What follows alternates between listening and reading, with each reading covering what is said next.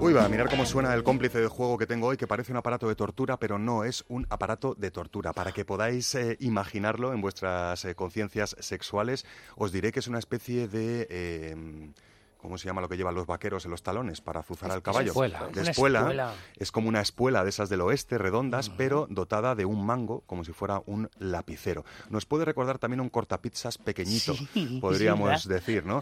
O a una máquina que utilizan eh, los profesionales de la costura para hacer líneas de puntos rectas, ¿no? Dejan rodando eh, eh, la ruedita y cada pinchito va dejando una marca, un puntito.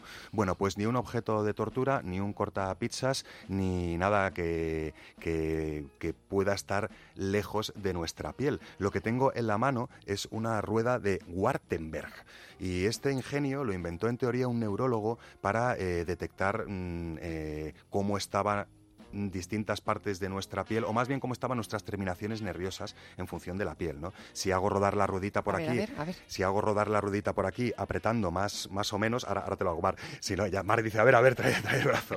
Si Se ha hago lanzado, se ha lanzado ahí. si hago rodar la ruedita con más o menos fuerza, genero una especie de eco en nuestra piel de esa rueda pinchuda que ha pasado rodando y nos permite generar geometrías o líneas rectas muy marcadas. Y vosotros diréis, ¿y esto para qué? Pues bueno, primero para decirle a la piel, oye, presta atención a nuestros receptores del tacto, presta atención que aquí eh, algo puede posarse encima de ti o puede hacerte algo. Pero fundamentalmente eh, podemos generar rastros eh, sensitivos sobre nuestra piel eh, haciendo distintos dibujos por áreas más o menos sensibles y al terminar eh, la acción de esta rueda rodando en nuestra piel con sus pinchitos queda un eco, queda ese mismo dibujo eh, como si alguien te hubiera dado un arañazo, pero sin arañarte y sin lesionarte.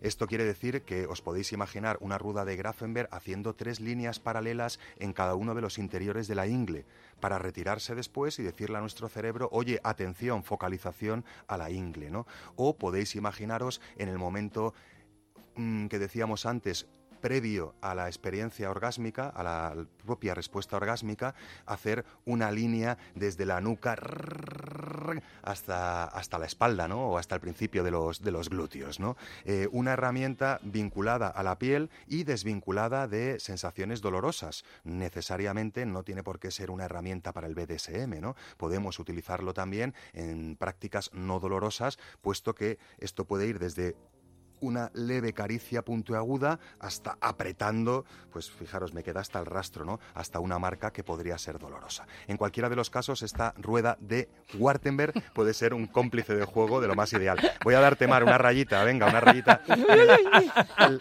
en la, piel, en la piel del antebrazo. No Qué sé qué, no sé qué notas, ¿te da gustito?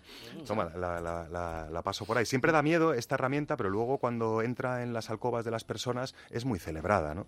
Eh, con esto que profundizaremos después con Leire de las eh, tácticas o estrategias de focalización, ¿no? De decirle a nuestro cerebro, oye, tienes muchos metros de piel, pero ahora vamos a dedicarnos a esta área, ¿no? Particularmente. Sí, además es que el cambiar eh, los, el tipo de estímulos es que es muy excitante, ¿no? Porque nos segrega un montón ahí de, de sustancias en el cerebro muy excitantes, o sea que...